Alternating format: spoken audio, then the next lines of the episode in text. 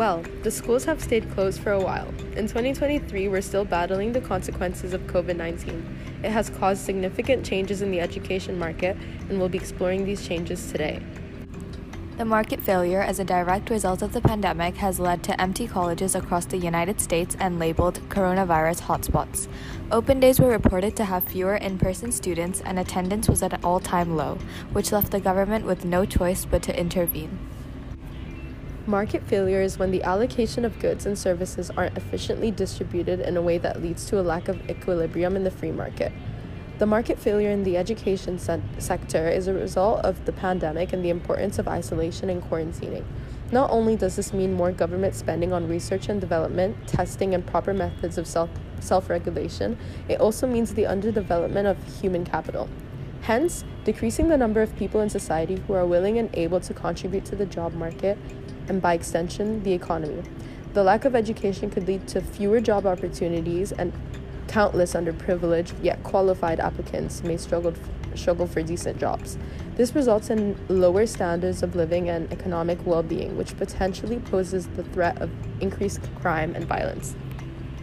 Since the pandemic affects human health, the government cannot encourage in person attendance of classes in order to pursue an education. Therefore, they need to consider the opportunity cost of, for example, spending on infrastructure to prioritize education and healthcare instead.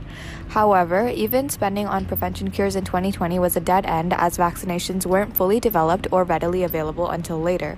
The article introduces the invisible hand theory, which is the uh, unobservable market force that helps the supply and demand of goods in a free market reach equilibrium.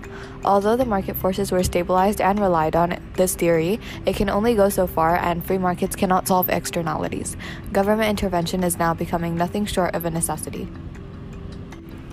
When the production of a good or service places external costs on a third party not involved in the market transaction or society as a whole without appropriate compensation, it is defined as a negative externality of production. Since colleges base their decisions on their own self interest and only consider their marginal private cost, or MPC, which in this case would be the tuition fees received, they do not prioritize their students' health over attendance. Therefore, students incur a marginal social cost, or MSC. However, the government has an obligation to ensure that its citizens are healthy and happy. Although there is a socially desired level of university students, society must sacrifice health in order to have an educated human capital, and therefore incur negative spillover costs associated such as the spread of the pandemic. The difference between Q1 and Q2 or Q star on the diagram represents the welfare loss. We're here with the expert today and we're going to be asking three questions to her. The first question is What do you think about the negative externality of the production graph and its relevance in the economic world? I believe that the negative externality of production is important to note in the context of the economical world. The graph is effective in showing the depth of the negative externality, i.e., the difference between the MSC and the MPC. The second question is What are the less obvious negative spillover effects and its long term effects on society? A less obvious negative spillover cost could be the discrepancy between income levels. The rich get richer and the poor get poorer. The long term effects on society would be the low global interdependence. The third question is What do you think about the current solutions in place by the government? I think they are very effective as the government makes huge investments in testing, tracing, and quarantine. A few colleges have reopened without spreading the virus in their communities. With science, there are strategies identified that allow colleges to open safely. Economics, can economics definitely can't progress without science. The negative externalities of production are evident through the welfare loss that is experienced through the pandemic because the effect on society is severe and extremely disadvantageous. As the article states, when one actor's choices affects the economic well-being of others, as with infection and pollution, the invisible hand theory does not develop the best outcome for society. As we've established previously, this means that government intervention is the only way. The government can help through three major ways which we've classified as PCM: prevent, cure, and maintain.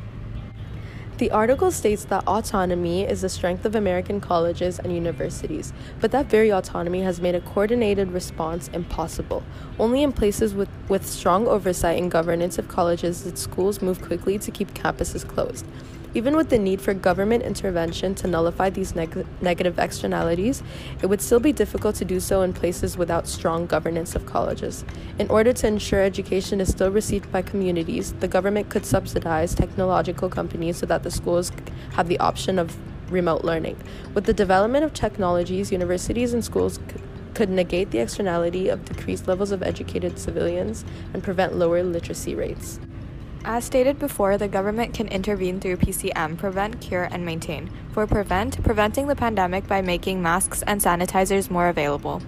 Although this is the more plausible and effect- efficient solution, this alone will not correct market failure. So it has to be paired with cure or maintain.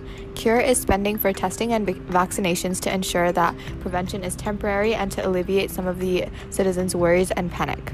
However, as previously mentioned, in 2020 we didn't have as much knowledge or information as we do right now, which causes the government to not be able to do much for the market. Maintaining is ensuring that the rules and regulations are abided by citizens and the number of cases remain at a low so that schools can eventually open. Getting schools and universities to open quickly is the only way to revert market failure and cause education and literacy rates to return to normal. The biggest affected stakeholder in this scenario is the community and the citizens because the pandemic res- restricts their ability to go to school, work, and connect with others in a way that's natural for humans. Therefore, it's the government's responsibility to make the transitions as smooth and comfortable as possible for them in order to to maintain higher levels of economic well being and satisfaction within the country. The happier the people are, the less likely they are to move to different countries and contribute to their economies. Overall, the economical issue of negative externalities presented through this article is effective in illustrating COVID 19's implications on society and the economy as a whole. The possible market failure in the education sector being the result of the pandemic could cause short and long term implications to the government and, and the economy, such as unemployment and increased mortality rates, which result in a decreased amount of people being able to contribute to society. There's an increased government spending on healthcare equipment and etc., causing an opportunity cost from other market areas. In order to negate the implications, there's a need for more government spending so students may return to campuses and face to face lectures, thus diminishing the possible economical challenges faced by universities. Faced by university students due to a decrease or even loss of income.